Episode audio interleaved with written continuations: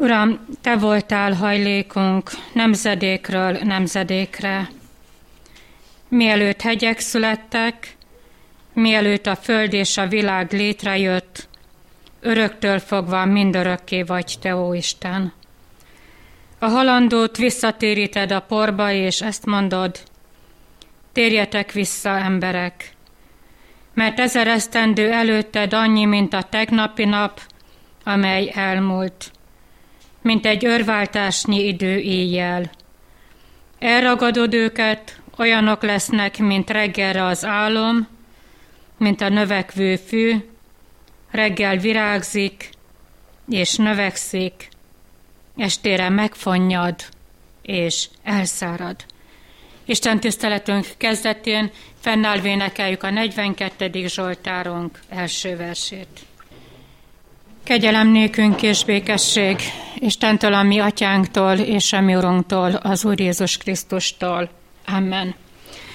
Hallgassátok meg, kedves testvérek, Istennek hozzánk szóló igéjét, úgy, amint írva található János apostolnak a mennyei jelenésekről írott könyve, harmadik fejezetének, 14. és következő verseiben. Míg Istennek igéjét olvasom, leülve hallgassátok figyelmes szívvel.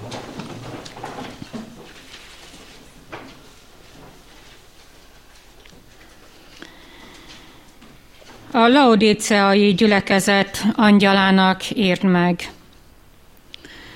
Ezt mondja az Ámen, a hű és igaz tanú, Isten teremtésének kezdete, tudok cselekedeteidről, hogy nem vagy sem hideg, sem forró. Bár csak hideg volnál, vagy forró. Így, mivel langyos vagy, és sem forró, sem hideg, kiköplek a számból. Mivel ezt mondod, gazdag vagyok, meggazdagodtam, és nincs szükségem semmire, de nem tudod, hogy te vagy a nyomorult, a szánalmas, és a szegény, a vak, és a mezítelen. Tanácsolom neked, végy tőlem tűzben ízított aranyat, hogy meggazdagodj, és fehér ruhát, hogy felöltöz, és ne lássék szégyenletes mezítelenséged, és végy gyógyító írt, hogy bekend a szemed, és láss. Akit én szeretek, megfeddem, és megfenyítem. Igyekez tehát, és térj meg. Éme az ajtó előtt állok és zörgetek, ha valaki meghallja a hangomat, és kinyitja az ajtót, bemegyek ahhoz, és vele vacsorálok, ő pedig én velem. Aki győz, annak megadom, hogy velem együtt üljön az én trónosomon, mint ahogy én is győztem, és atyámmal együtt ülök az ő trónosán.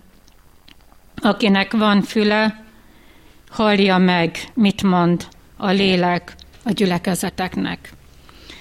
A kegyelem Istene tegye megáldotta az ő szentigéjének meghallgatását, szívünk befogadását és megtartását.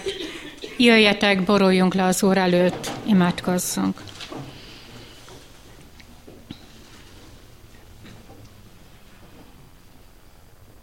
Megváltó Jézus Krisztus, háladással köszönjük meg néked a mai napot amelyel megajándékoztál bennünket, amelyik napon beszélni szeretnél életünkkel. Köszönjük néked, hogy te nem csak elmondod, hogy akiket én szeretek, hanem te bemutattad hitelesen és győztesen ott a Golgotai kereszten. Mikor úgy gondoltuk, hogy mindennek vége, hogy minden kudarcot vallott, hogy te mégis meghaltál, akkor mutattad meg legcsodálatosabban hatalmadat és érgalmadat. Köszönjük néked, Urunk, hogy a kegyelmi időben elcsendesedhetünk előtted, és feltehetjük neked ezekben a pillanatokban is talán azokat a kérdéseket, amelyek ott vannak az életünkben és a gondolatainkban. Kérdések, amelyekre te tőled várjuk a feleletet.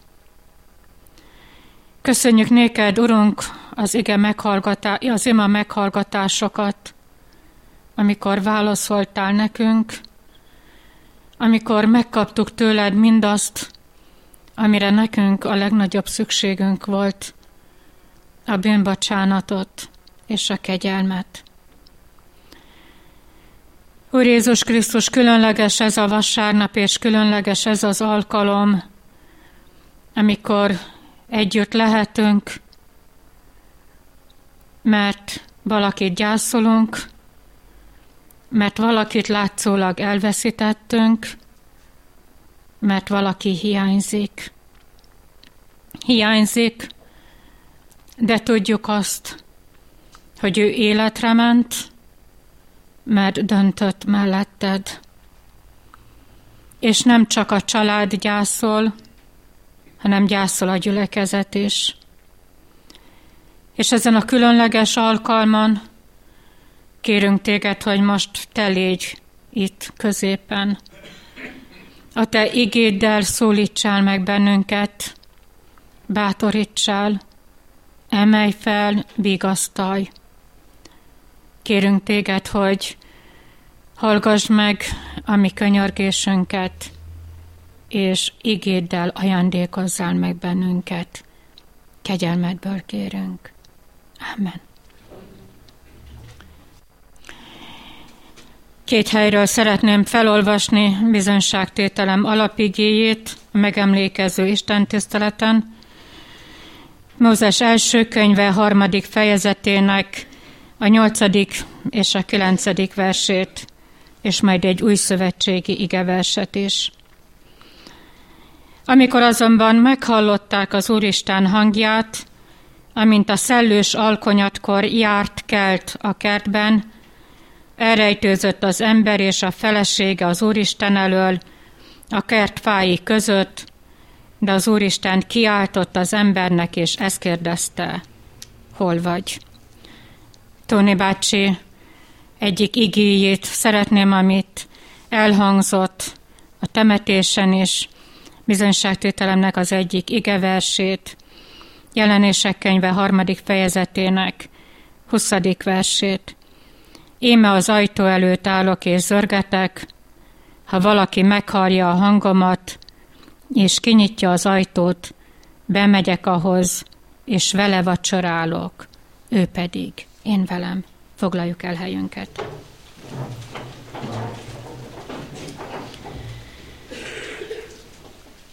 Kedves testvérek,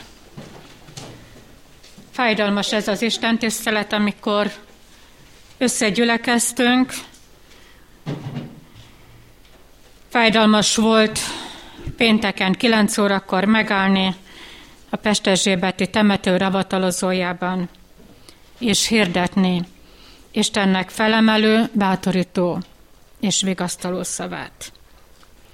Fájdalmas dolog, de most mégsem erről a fájdalmas dologról szeretnék bizonyságot tenni, hanem egy fájdalmas igazságról, amely Mózes első könyvében, a felolvasott igeversben, illetve Tóni bácsinak a presbiteri hitvallásában megfogalmazott és a Bibliájába édesapja által beírt igeversben és benne van, egy fájdalmas igazság, Jézus az ajtón kívül. Nem volt hely Jézus számára a bűneset után az ember életében, az emberek szívében, nem volt Jézus számára hely azon az éjszakán, amikor Betlehemben megszületik, s fájdalmas igazság Jézus számára ma sincs hely az emberek szívében. Annyi mindennek helyet adtunk. Annyi mindent megpróbáltunk begyömöszölni a mi szívünkbe, hogy szép lassan, talán éppen most vesszük észre azt, hogy valakit kiszorítottunk. Lehet, hogy nem akartuk mi ezt a kiszorítást elvégezni, de valahogy úgy éreztük, hogy mindent be lehet a szívünkbe pakolni, mindent össze lehet gyűjteni, csak nem vettük észre, hogy Jézus kívülre került. Nincs ott, azon a méltó helyen, a szívünk közepén. Talán nem csak a 20.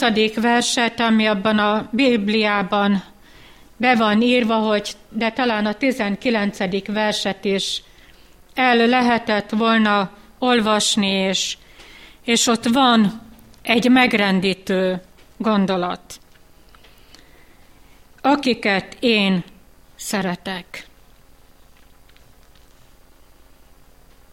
Jézus szeret, és ezért nem legyint ránk, ezért vár türelmesen, ezért állott életünk, szívünk ajtaja előtt, és vár. Kedves testvérek, ha mi megállunk egy ajtó előtt, ami nem nyílik ki, mi mit teszünk? elrohanunk, elmegyünk, lehet, hogy soha többet nem fogunk oda visszatérni, mert egy ajtó, amiről azt gondoltuk, hogy meg fog nyílni, az nem nyílt meg előttünk. És Jézus nem ezt mondja. Pedig ezt érdemelnénk, pedig ez lenne a jussunk, ez lenne a részünk, hogy Jézus legyintsen az életünkre, hisz mi szorítottuk ki, nem önmagától lépett ki a szívünk közepéből, nem ő hagyott el bennünket, akiket én szeretek, annak a szíve előtt állok és zörgetek. Drága testvérem, Torni bácsi meghallotta. Döntött. Befogadta az életébe, befogadta a szívébe, és hordozta a kincset a cserépedény életében. Ő ezt megtette.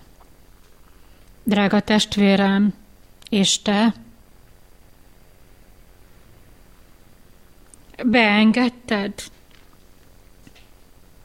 Vagy azt mondod, hogy na majd később, majd máskor, most még azért egy kicsit hadd, él, hadd éljek, még egy kicsikét hagy tervezem úgy az életemet, ahogyan én gondolom, ahogyan én szeretném.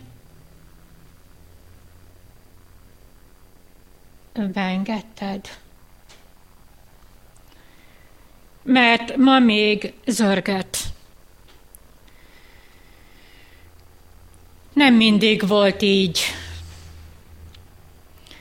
Volt egy idő az Éden kertjében a bűneset előtt, amikor nem volt ajtó, amikor nem volt ház, amikor az Istennek nem kellett az embereknek a szívén zörgetni és kopogtatni, ott járt a kertben, ott élt az emberek között, megszólíthatták egymást, és beszélgethettek vele. És a jelenések könyvében van ház, van ajtó, és van zár, van kilincs belül. Mi ez az ajtó, amiről már annyiszor beszéltünk, erről tettem, próbáltam bizonyságot tenni a ravatal mellett is, az ajtóról, amelyet én nekem kell megnyitni, és az ajtóról, amit Jézus nyit meg. Mi ez az ajtó? Ez egy különös valami. Az ajtó az elválaszt, de összeköt. Az ember és Isten közötti ajtót a bűneset után nem az Isten készítette el, nem az Isten tákolta össze, nem ő állította ő közé és az ember közé, hanem az ember. Elkészítettük az ajtót, és azonnal becsuktuk, bezártuk. Kiszorítottuk az Istent. És az ajtó mögé rejtőzve elkezdtünk költözködni, elkezdtünk bujkálni, mert magunkra zártuk az ajtót. Három ajtó lesz nagyon röviden előttünk. A szív ajtaja, a kegyelem ajtaja és a megváltás ajtaja. Szívünk ajtaja előtt Jézus áll és zörget. Sorsdöntő az a kérdés, életbevágóan fontos az a kérdés, amelyet többször is fel fogok tenni ezen a bizonyságtételen. Bebocsátod-e őt? A kérdésre, erre a kérdésre egyikünk sem adhat kitérő választ. Az Úr előtt nagyon-nagyon őszintének kell lenni, két lehetőség közül választhatsz, igen vagy nem. Nincs harmadik lehetőség, nincs úgynevezett arany középút, igen vagy nem. Jézus ott áll, és vár, és zörget. Ki ez a Jézus Krisztus, és mit tett? Érted? igent mondott az atya küldő szavára, tudta jól, hogy hova jön, és arra is igent mondott, tudta jól, és ismerte az embert, ismert téged, ismerte Tóni bácsit, ismert engem és minnyájunkat, és minnyájunk életére kimondta azt a szót, hogy igen. Szeretem őt, és kész vagyok érte meghalni a Golgotai kereszten. Akiket szeretek. És ez az Isten keres téged. Az az Isten, aki szeret. Drága testvéreim, mi még erre is képtelenek vagyunk. Mi még valójában szeretni sem tudunk. És Isten azt mondja, hogy akiket én szeretek. Arról még nem mondtam le, még próbálkozok. Hát, ha meghallja a hangomat, hát, ha kinyitja az ajtót, hát, ha befogad, hát ha elfogad. Az Isten keresi az embert, és szólít, nem ront rád. Nem töri be az ajtót, nem rabló ő, csak zörget, és várja a bebocsátást. Amikor készülöttem erre a bizonyságtételre, eszembe jutott János evangéliumában. A végén amikor a feltámadott Jézus megjelenik a tanítványoknak, és ott azt olvassuk, hogy a zárt ajtón keresztül is bement a házba, megállt a középen, és köszöntötte őket, és azt mondta, hogy békesség néktek. Ott, akkor, abban az időben, abban a helyzetben és abban az állapotban a tanítványoknak erre volt szüksége, de ma arra, hogy megnyisd szívednek ajtaját. És az az életbe vágóan fontos kérdés hangozzék el újra. Igen, vagy nem. Közöttünk szolgált Mikes Sámuel, baptista lelkipásztor többször is, és gitárral énekelt is, hogyha vannak testvérek, akik esetlegesen visszaemlékeznek rá. Van egy csodálatos versük, illetve énekük, amit a testvérével együtt énekeltek, bár Sámuel írta a zenét is és a szöveget, és én nem szeretném elénekelni, senkit nem szeretnék megijeszteni, csak el szeretném mondani. A szöveg így hangzik, az ajtó előtt állok és zörgetek, arra várok, hogy bebocsás. A szíved ajtaján kívül nincs kilincs, csak rajtad áll a nagy találkozás. Ó, halld meg hangom, és válaszolj.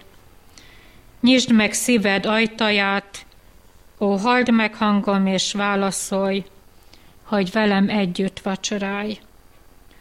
Kérdezed, ki az, aki kén áll. Jézus vagyok, Isten fia. Életem adtam a bűnös emberért, hogy ne kelljen meghalnia. Ó, halld meg hangom, és válaszolj. Nyisd meg szíved ajtaját, ó, halld meg hangom, és válaszolj, hogy velem együtt vacsorálj. Igen, vagy nem. Életbevágóan fontos erre a kérdésre válaszolnod. Van egy másik ajtó, a filadelfiai gyülekezetnek írja szintén János, Éme nyitott ajtót adtam eléd, amelyet senki nem zárhat be. Kedves testvérem, ez a kegyelemnek az ajtaja. A kegyelemnek az ajtaját te előtted senki nem zárhatja be. Egyetlen egy földi hatalmasság nem elég erős ahhoz, hogy ezt a kegyelem ajtaját bezárja te előtted. Pál, amikor írja a korintusi második levelét, akkor nem is egy ajtót lát maga előtt, hanem azt írja, hogy kapu nyittatott meg nékem. Nem csak egy kis ajtó, hanem egy kapu, amelyen én bemehetek, amelyen belül én megnyugodhatok, feltöltekezhetek, letehetem a terhemet, elmondhatok az Úrnak őszintén mindent. És tudjátok, hogy az, aki megnyitja szívét az Úr előtt, ezen a kapon zörgethet. Jézus bíztat és bátorít, zörgessetek és megnyittatik néktek. De ehhez az kell, hogy előbb megnyíljon a szíved ajtaja. Igen, vagy nem.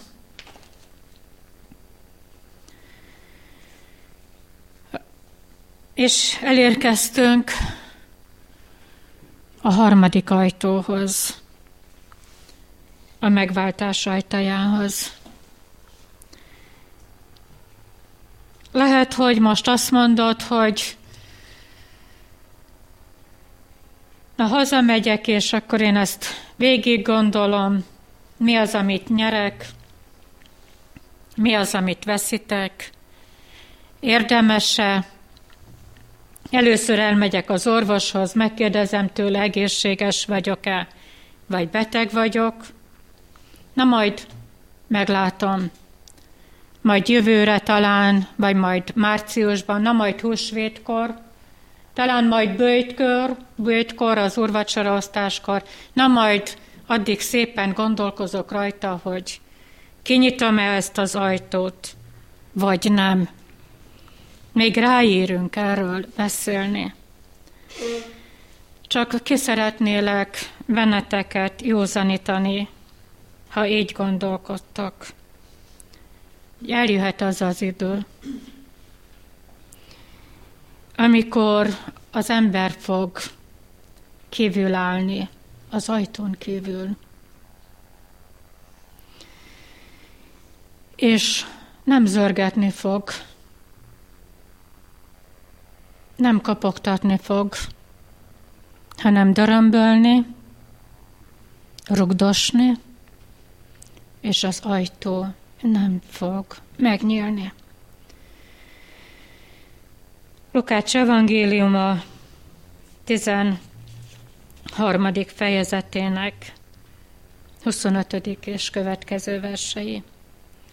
Attól kezdve, hogy felkelt a házura, és bezárta az ajtót, megálltok kívül, és zörgetni kezdtek az ajtón, és így szóltok, Uram, nyiss ajtót nekünk.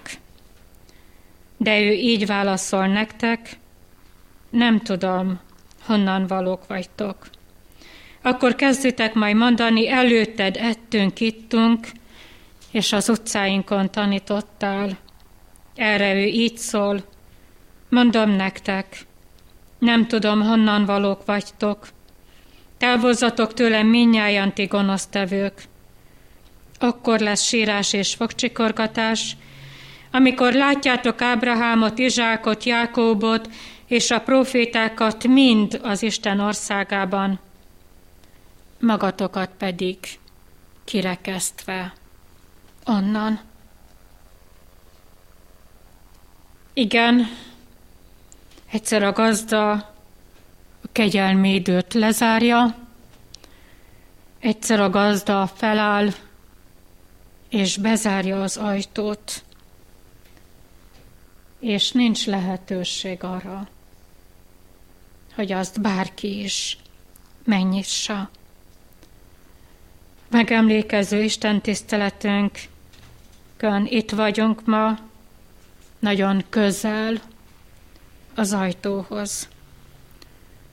Mondhatja még neked, hogy eddig valami még nem történt meg?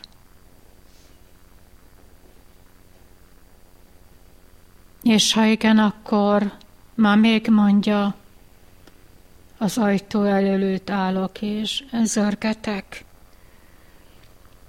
A bezárt ajtó előtt állók csak ezt mondhatják.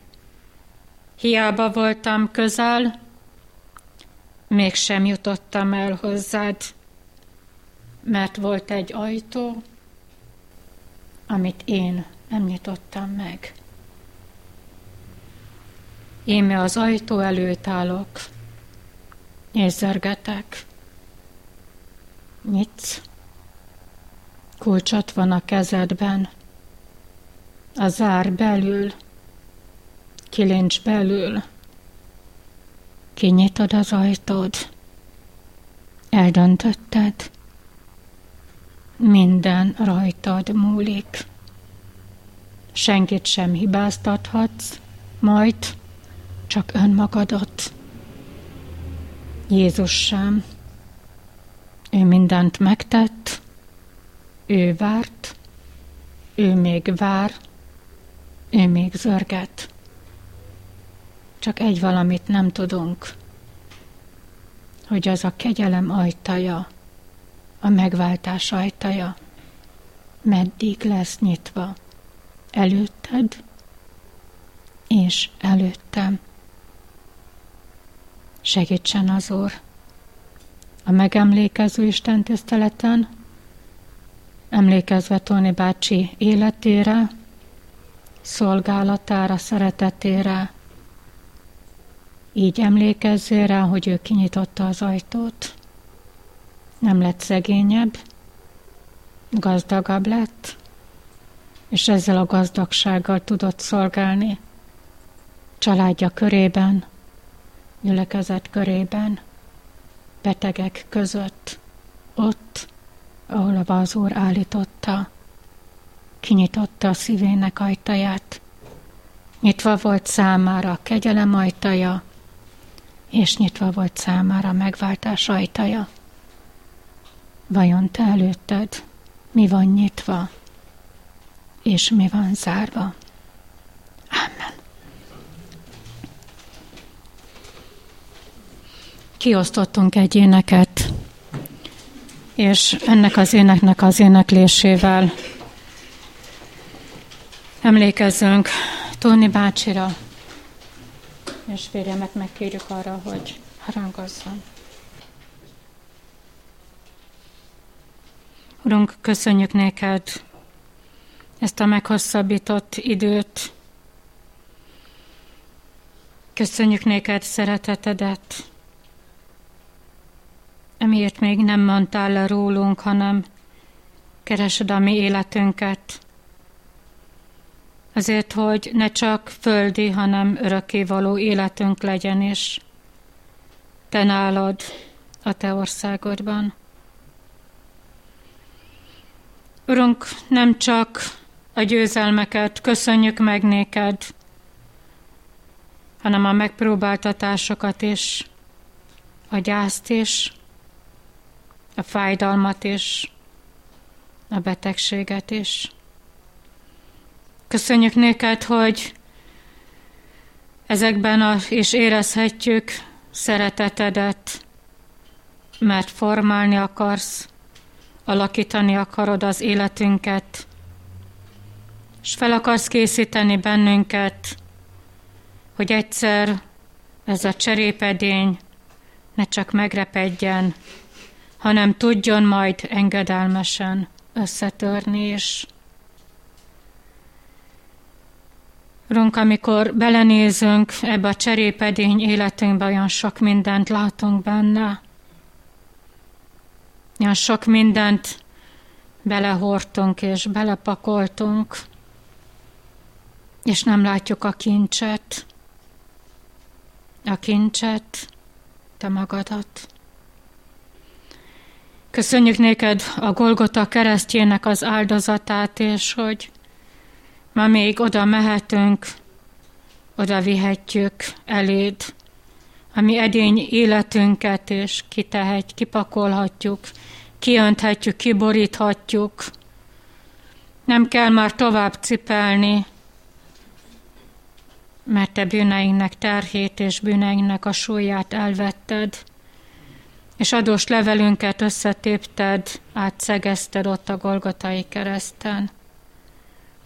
Kérünk téged, Urunk, hogy így hajolj le a gyászoló családhoz, Juritkához, Ildikóhoz, unoka testvérekhez, közeli és távoli rokonokhoz, ismerősökhöz, a munkatársakhoz, sajolj le is.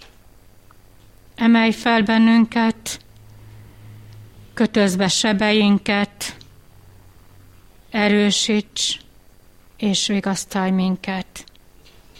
Kérünk téged, hogy így légy jelen, ezzel az áldó, őriző és vigasztaló szereteteddel. Kegyelmedből kérünk. Amen. Mi atyánk, ki vagy a mennyekben, szenteltessék meg a te neved, jöjjön el a te országod, legyen meg a te akaratod, mint a mennyben, úgy a földön is.